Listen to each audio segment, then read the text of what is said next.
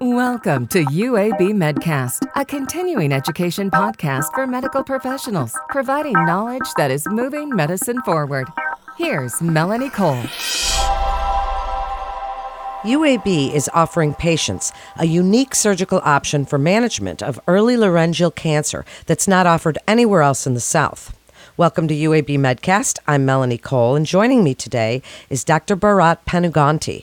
He's an assistant professor in the Department of Otolaryngology with a clinical focus of laryngeal surgery at UAB Medicine, and he's here to discuss and highlight transoral laser microsurgery management of early stage larynx cancer.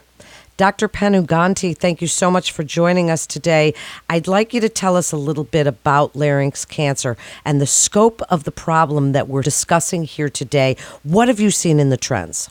So, laryngeal cancer incidence is coming down annually, and that is going hand in hand with the decreased frequency of tobacco use. The most recent figures that I saw, I think, indicated that there were 13,000 new laryngeal cancer diagnoses annually in, in the United States. The larynx cancer primarily originates from the glottis or the vocal folds. About 60 to 70 percent of new diagnoses come from the vocal folds, and that is the bulk of what I treat with uh, transoral laser microsurgery here at UAB. So, speak to us a little bit about diagnoses and clinical presentation. When is this presenting itself? What do you see as far as symptoms, and what are some of the prognostic diagnostic tools that you're using?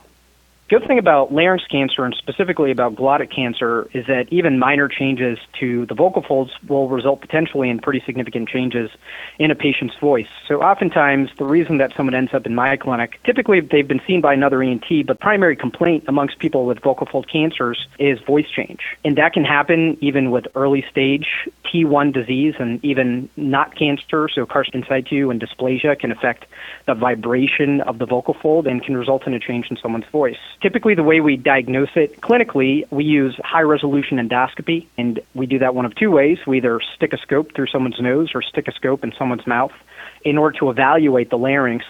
But as with any other cancer, the way it's diagnosed pathologically is with a biopsy in the operating room. Are only tobacco smokers at risk for this type of cancer? That's a good question. Historically, if you look at the American Academy of Otolaryngology's website, I believe the website still says that over 90 something percent of larynx cancer patients are smokers. But I think that trend is changing, and I have some unpublished data, which I'm happy to talk about now. But I'm looking at a cohort of about 500 early glottic cancer patients. And when I say early glottic cancer, I mean T1 and T2. 30% of that cohort were non smokers or effectively non smokers, so a total tobacco use number of years, which was less than five years. And that's pretty remarkable because that is completely antithetical to the empirical historical understanding of the kinds of patients that are prone to developing larynx cancer.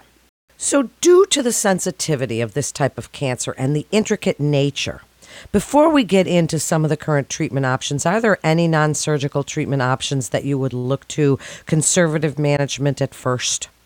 Yeah, so the majority of people around the country are offered radiotherapy, so radiation is the primary treatment modality. And it depends on the region, but I think nationally that figure probably stands at 80 to 85% of patients with T1 and T2 glottic cancers end up getting radiation. I think a big part of that is for this surgery to be offered effectively, safely, and in a way that has the best opportunity to preserve someone's voice requires subspecialty training, which isn't available in large swaths of the country. But yes, radiotherapy is what's most commonly offered.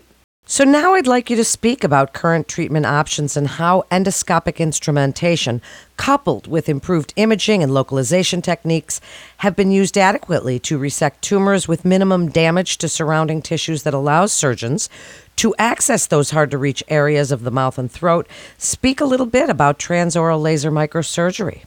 Yeah, so transoral laser microsurgery, or TLM, which is the acronym it goes by most commonly, originated in the 1970s in Boston when the carbon dioxide laser was first coupled with a microscope such that we could start to use the laser for laryngeal surgeries. So, just to give some historical context, dating back to the 1800s when the first total laryngectomy was performed, all of the procedures that were being offered before for definitive treatment were open surgeries, be it a total laryngectomy or partial laryngectomy. But since the 1970s, we've developed instruments and lasers and techniques to make it such that early glottic cancer specifically can be removed effectively with good oncologic clearance without really affecting a patient's voice negatively. And the way that's done is we use instruments that expose the larynx through the mouth, so direct laryngoscopy. And there are a number of lasers that we can use to resect a cancer. And the laser that I use, that probably the minority of surgeons use across the country, is something called the potassium titanyl phosphate laser or the KTP laser. And without delving too much into the nuance, there are two different kinds of lasers. There are ablative lasers or cutting lasers. And cutting lasers have a chromophore like carbon dioxide is attracted to water, which is basically present in all our tissues. The KTP laser is attracted to hemoglobin as its chromophore, which gives me the opportunity to really titrate the dose of the energy to just the tumor and the area around the tumor. And what we found is ultra narrow margins, meaning if I remove the tumor and only a very narrow region around the tumor, we get the same oncologic outcomes as we do with any other technique.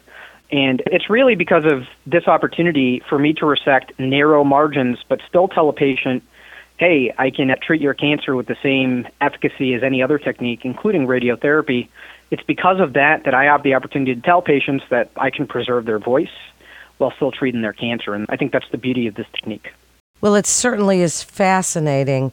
And speak a little bit about some of the other technologies that you might consider. And while you're doing that, please tell us how much the experience of the physician and surgeon matters in this case, because these are very sensitive areas. And as we've said, these can really have devastating effects on the patient. So speak about experience and any other technologies you'd like to mention.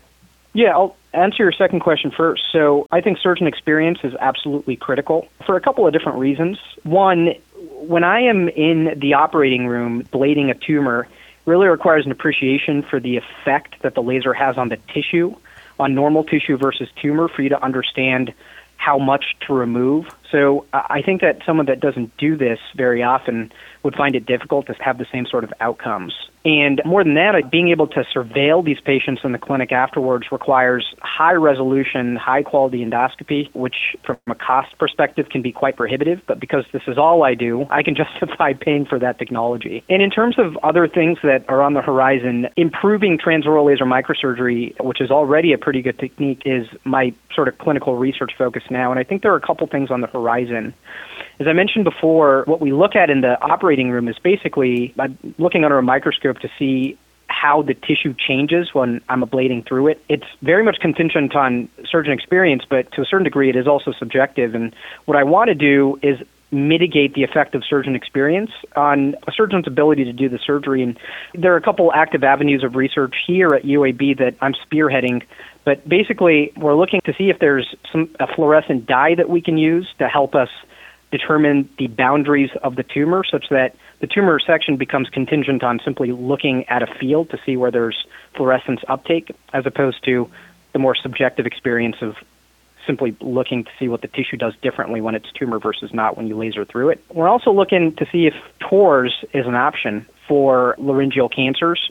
And I think there are a couple big benefits potentially to using robotics in laryngeal cancer surgery. One, it gives you the opportunity to use a flexible endoscope to get a very up close and personal look of the larynx in a way that is not always easy to do with the equipment that we have. Two, it has the opportunity to improve ergonomics. And three, the dye that I was talking about, currently the modality that we use to actually see that in the operating room requires a special near infrared imaging technology that's already coupled with the Da Vinci surgical robot. That's basically what we're looking at now from a surgical technique perspective to see if we can change the efficacy of TLM, improve it from simply being 80 to 90% to 95 to 100%. So, doctor, given the complexity and with increasingly advanced treatment algorithms, as you're just talking about, that add new options to your armamentarium of available therapies, how important is the multidisciplinary management for these patients? Because they can be more complex, because it is possibly disabling, socially isolating. These kinds of cancers can really have that psychological and psychosocial effect on patients. Can you please speak about the multidisciplinary approach in your team? Yeah, everything we do really in laryngeal surgery is multidisciplinary. At the Voice Center here, we have a big group of very experienced speech pathologists. As you said, surgery for laryngeal cancer can be quite disabling from both a voice and a swallow perspective. So I ask all patients that I operate on to meet with the speech pathologist both before, during, and after treatment so that we can anticipate and treat swallowing voice problems as they come up. But even beyond that, there's always multiple ways to treat cancer. I always ask that patients at least hear from a radiation oncologist so that the full spectrum of treatment options they're informed before making the decision to pursue surgery. So yeah, everything about laryngeal cancer care is very much a multidisciplinary effort. So, as we get ready to wrap up, I'd like you to speak to other providers now about what makes you unique. At UAB Medicine, they're referring their patients. When do you feel that is the best time to do that and when they're counseling their patients? Please tell them how you would like them to approach this because of all of the avenues that we've spoken about today. You know, I think the primary message that I would hope to convey is that all patients, independent of their smoking history, even if it was five or ten years, are theoretically at risk for developing laryngeal cancer. So I'd say that if there if a patient has a voice complaint that doesn't go away spontaneously, that I would consider sending them over to our clinic so that we can take a look endoscopically and make sure that there isn't a mass that's causing the voice change. And I think that's primarily the thing is just to be aware of the possibility of larynx cancer in people that don't smoke. And I think we're going to see that with more frequency in the future, but I think we're very much in that era now. So that'd be my primary recommendation. It's a pretty exciting time to be in your field. Dr. Panuganti, thank you so much for joining us today. And for more information or to refer your patient to UAB Medicine, you can call the MIST line at 1-800-UAB-MIST or by visiting our website at uabmedicine.org slash physician. That concludes this episode of UAB Medcast. I'm Melanie Cole.